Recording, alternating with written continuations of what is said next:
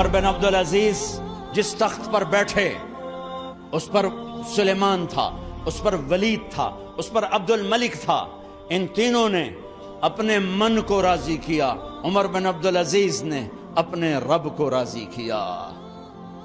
جب عمر بن عبد العزیز کا وقت آیا مرنے کا تو انہوں نے بلایا رجا بن حیوہ سے، فرمایا کہ میں نے عبد الملک بن مروان چاچا بھی تھے سسر بھی تھے، ان کی بیٹی فاطمہ سے شادی ہوئی تھی، میں نے اس کو قبر میں اتارا، کفن کی گرہ کھول کے دیکھا تو اس کا چہرہ قبلے سے ہٹ چکا تھا، رنگ کالا سیاہ پڑ چکا تھا. عبد الملک بن مروان گورا چٹا تھا، یہ جگہ سرخ کالا.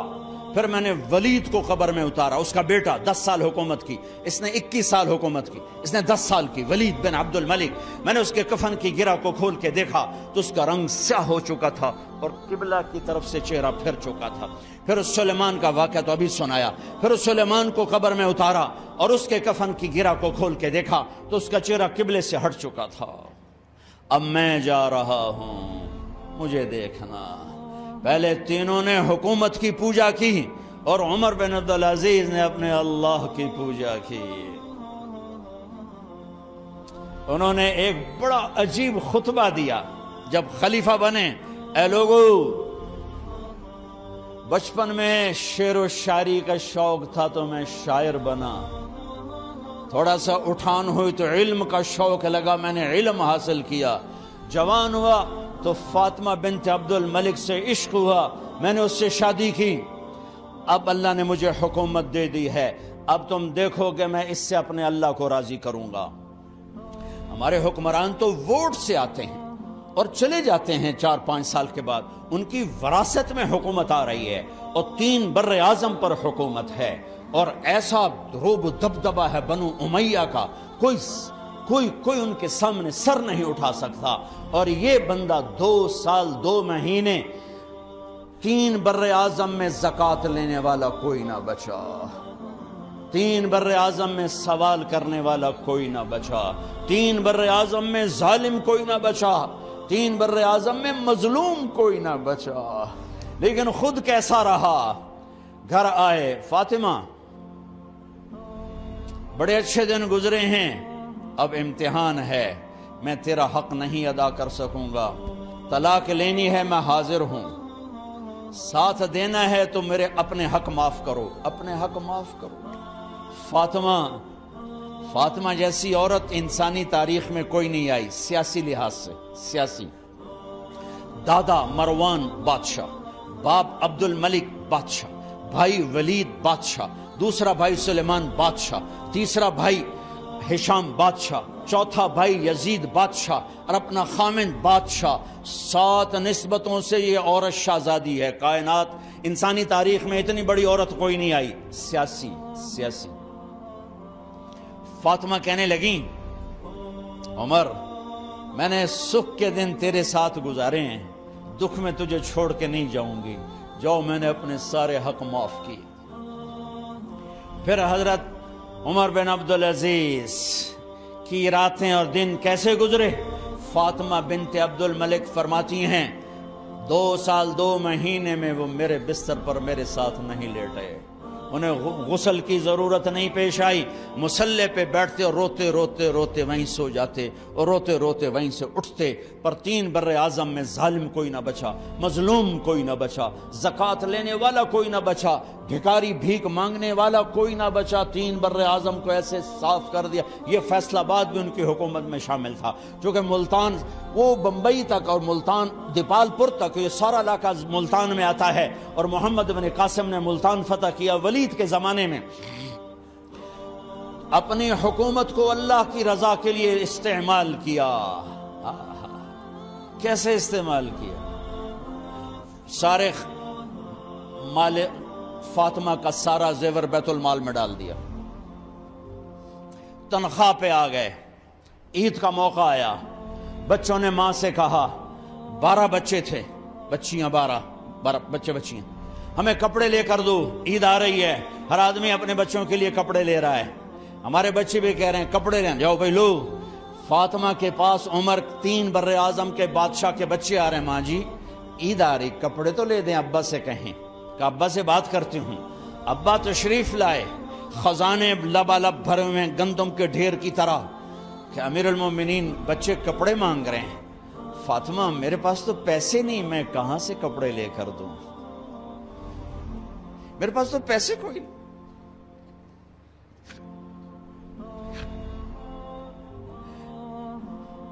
حضرت فاطمہ نے کہا پھر بچوں کا کیا کروں؟ کہا پھر مجھے بھی نہیں پتا کیا کروں.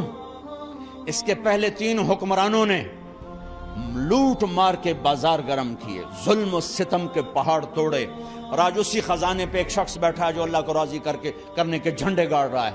تو فاطمہ نے کہا آپ ایسا کریں, اگلے مہینے کی تنخواہ ایڈوانس لے لیں, اس سے میں اپنے بچوں کو کپڑے لے دیتی ہوں, اور گھر کا خرچہ میں مزدوری کر کے گھر کی روٹی چلا لوں گی.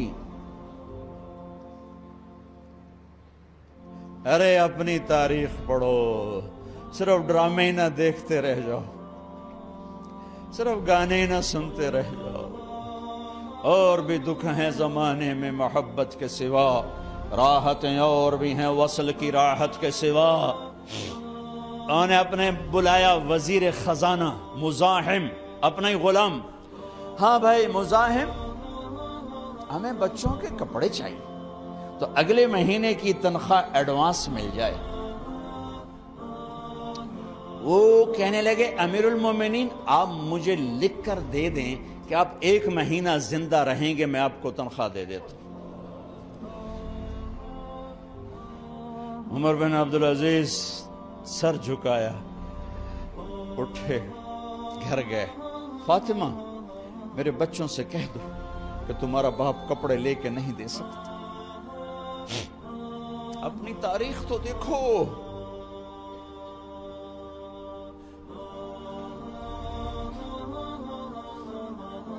عید کا دن آ گیا,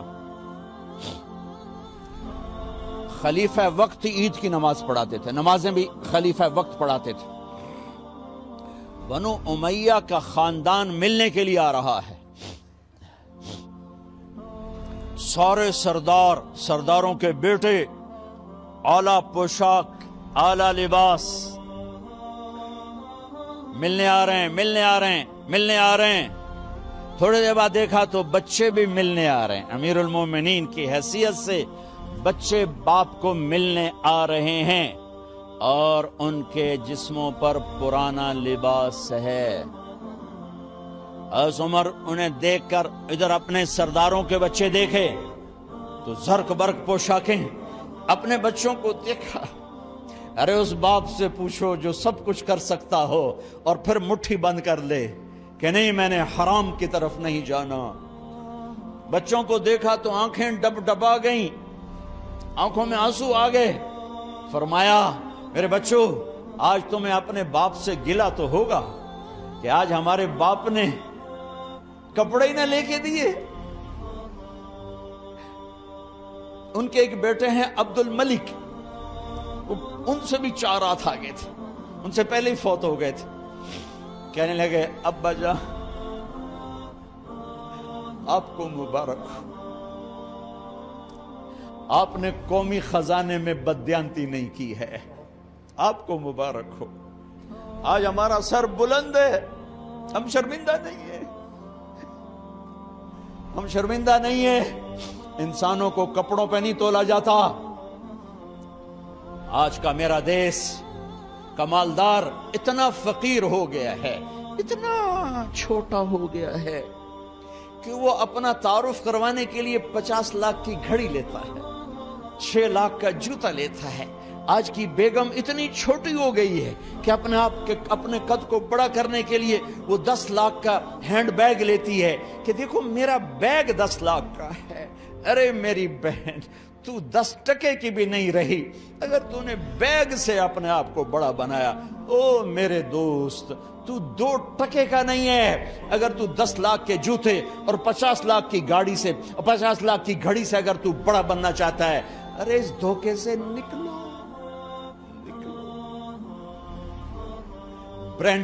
برینڈڈ کہاں جا رہے ہو؟ جب تم اپنی ذات میں بے قیمت ہو تو رب ذوالجلال کی قسم تمہاری گھڑیاں، تمہارے بیگ، تمہاری گاڑیاں، تمہارے بنگلے تمہاری عزت کو بڑھا نہیں سکتے. ابا جان آج ہمارا ساڈا ایتھے سر آ گیا ہے، سانو آج ساڈی عید ہو گئی کہ ساڈے ابے آج خیانت نہیں کیتی، آج ہم خوشی سے بلند ہیں کہ ہمارے باپ نے بددیانتی نہیں کی. گھر میں تشریف لائے، کہنے لگے فاطمہ کچھ پیسے ہیں، میرا انگور کھانے کو جی جا رہا. بس فاطمہ رونے لگی. فرمایا امیر المومنین خزانہ تو بھرا پڑا ہے، ایک درم کا بھی تیرا حق نہیں ہے کہ تو ایک درم لے کے انگور خرید لے. تو تھوڑا پٹھے فاطمہ میں جہنم نہیں برداشت کر سکتا. او میرے بھائیو، جو دن رات سود میں پھنس چکے ہو، جو دن رات جوے شراب میں پھنس چکے ہو، کیسے اللہ کے سامنے سرخرو ہو کر کھڑے ہو گے؟ فاطمہ میں جہنم نہیں برداشت کر سکتا. نہیں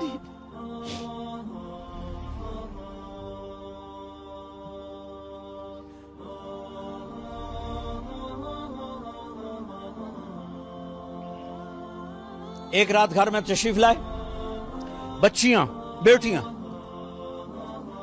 منہ پہ ہاتھ، کپڑا رکھا، دوپٹہ رکھا منہ پہ، اور بات کریں. آپ نے پوچھا ارے کیا ہوا تمہیں، یہ منہ پہ کپڑا کیوں رکھتی ہو؟ تو خاموش ہو گئی، لیکن گھر کی خادمہ رو پڑی. کہا امیر المومنین آج آپ کی بیٹیوں نے کچا پیاز توڑ کے اس سے روٹی کھائی، سالن کوئی اور مسردی دالی کوئی نہیں ہے، پیاز کچے پیاز نہ روٹی. آچا ساڑا مزدور جڑا کوئی نہ کوئی چٹنی بنا بند ہے، ترائے بر اعظم دے بعد شادیاں دھیاں آہائے کچے وصلہ نہ روٹی بیٹھیاں کھان دیاں. اور میرے آج کا تاجر کہتا ہے جھوٹ نہ بولوں تو کاروبار کیسے، میرا افسر کہتا ہے رشوت نہ لوں تو گزارا کیسے کروں. تو عمر بن عبد العزیز پھس پہ ہچکیوں کے ساتھ روئے کہ میری بچیوں میں تمہیں بڑے اچھے کھانے کھلا سکتا ہوں پر میں جہنم کی آگ برداشت نہیں کر سکتا. بھائیو اس بندے نے اپنے آپ کو ذبح کر دی، اللہ کو راضی کرنے کے لیے ذبح کر دی، اپنی ذات کو، اپنے جذبات کو، اپنے احساسات کو. جب گورنر ہوتے تھے نا تو حضرت فاطمہ کی ایک باندی تھی، ان سے انہیں عشق ہو گیا. تو اپنی بیگم سے کہتے یہ باندی مجھے گفٹ کر دو، وہ کہتی میں نہیں کرتی. جب یہ خلیفہ بنے کئی دفعہ ان سے کہتے مجھے ہدیہ کر دو، مجھے دے دو، وہ کہتی میں نہیں دیتی، میں نہیں دیتی. جب یہ خلیفہ بنے تو ان کی بیگم نے اس باندی کو نہلایا، خوبصورت زیورات سے سجایا، عالی شان میک اپ کیا اور اس کا ہاتھ پکڑ کے لائی. امیر المومنین یہ آپ کی خدمت میں گفٹ ہے.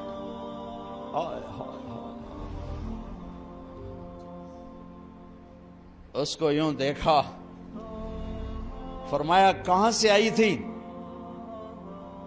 کہا جی عبد الملک نے کوفے سے مجھے زبردستی اٹھوایا تھا،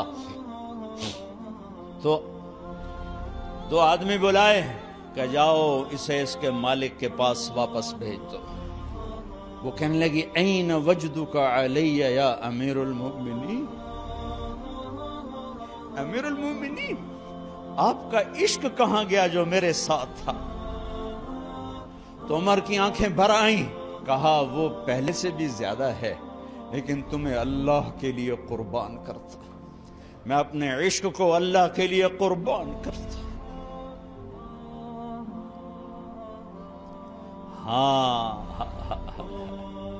اب اللہ نے صلہ کیا دیا.